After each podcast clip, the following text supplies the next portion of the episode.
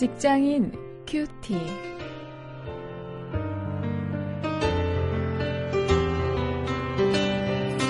여러분 안녕하십니까? 2월 15일 오늘 창세기 마지막 말씀을 함께 나누도록 하겠습니다. 창세기 50장 15절부터 21절까지 말씀을 가지고 용서를 주제로 해서 말씀을 묵상하십니다. 이렇게도 어려운 용서 이런 제목입니다.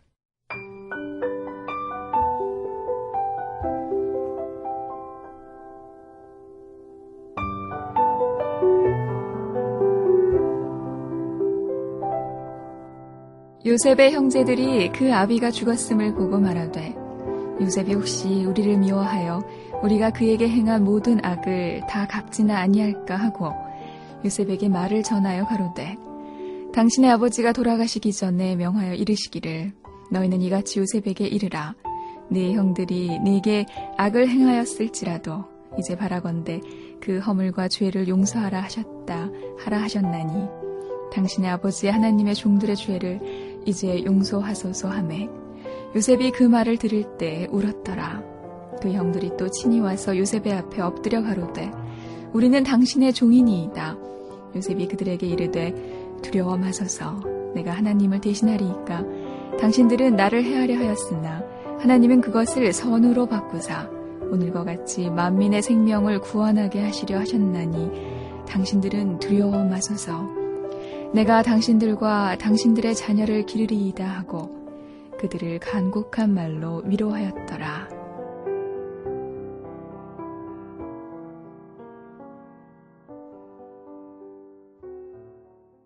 여러분 우리가 일하다 보면 일터에서 갈등이 생기기 마련입니다.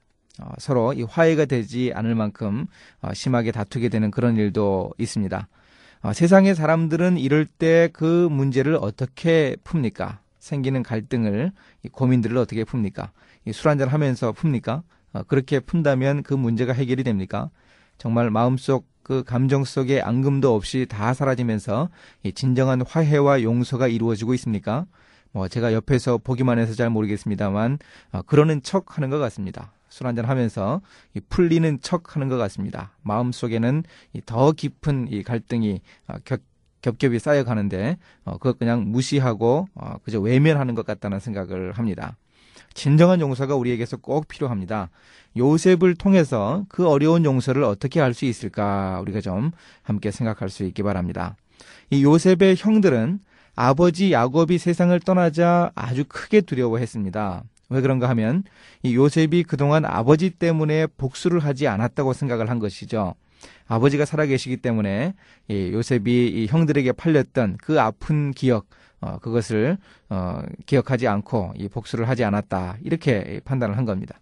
그러니 아버지가 돌아가신 후에 이 복수를 하게 될 것이라고 생각하면서 전전긍긍했습니다. 그래서 이제 아버지의 입을 빌려서 아버지가 돌아가시기 전에 우리들더러 이 요셉 네가 어, 우리를 용서하라고 어, 그렇게 하게 했다.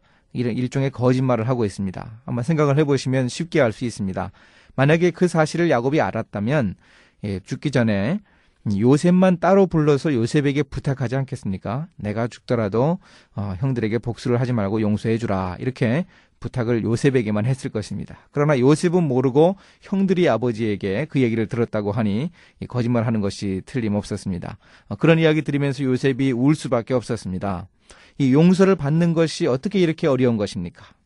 이 마태복음 18장에서 예수님이 비유로 말씀하신 그 1만 달란트 빚졌던 사람, 그 사람을 보는 듯 했습니다. 그 1만 달란트를 탕감 받았는데도 자기가 다 탕감받고 용서받은 줄을 모르고 자기가 자기에게 100데나리온 빚진 사람에게 그 빚을 받아내려고 하는 것이죠. 참 답답한 사람인데 어, 이렇게 이 어, 형들이 어, 그런 답답한 모습 보여주고 있습니다.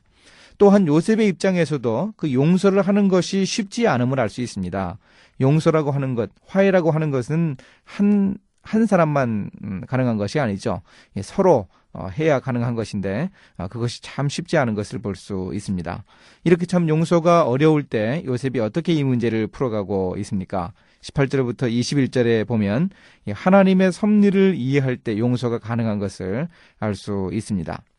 물론 용서해야 하는 그 요셉에게도 시간이 걸렸을 것입니다. 아마도 아버지 야곱이 돌아가신 후에 요셉의 형들이 그 요셉의 얼굴에서 그 언짢은 마음 상태를 읽었을지도 모르겠습니다. 참 용서하는 것도 쉬운 일이 아닙니다. 그러나 요셉은 하나님의 섭리를 생각하면서 형들을 용서할 수 있었습니다. 자신을 해치려고 한 그 형들의 그 악한 행동을 하나님이 선으로 바꾸셨다고 합니다. 그래서 이스라엘 사람들과 온 백성들, 세상 모든 사람들의 그 생명을 구원하시기 위해서 바로 그 일을 통해 역사하셨다고 이야기하고 있습니다. 이게 무엇입니까? 이 말이 바로 요셉의 비전 아니겠습니까? 여러분, 우리에게 갈등이 있을 때 그 갈등 자체에만 집착하면 우리는 죽기까지 그 문제를 해결하지 못할지 모릅니다. 갈등이 있을 때 우리 인생의 비전을 생각할 수 있어야 합니다. 요셉은 다시 한번 자기의 비전을 상기하면서 이 용서의 열매를 얻으려고 노력했습니다. 우리 자신의 힘으로 어느 누구도 용서할 수 없습니다. 예수 그리스도의 십자가 공로를 힘입어서 참된 용서를 주고받을 수 있습니다. 이 사실을 우리가 명심하면서 우리 일터에서 어, 상처 준 사람들, 어, 그 사람들을 좀 기억하고 우리 자신이 먼저 용서할 수 있어야 하겠습니다.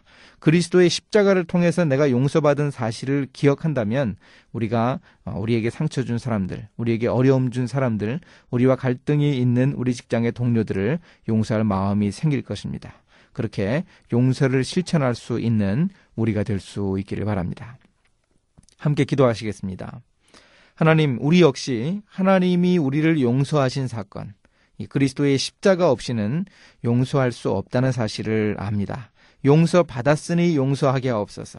우리의 일터가 용서와 화해로 인해 더욱더 아름다워지게 해 주옵소서. 예수님의 이름으로 기도했습니다. 아멘.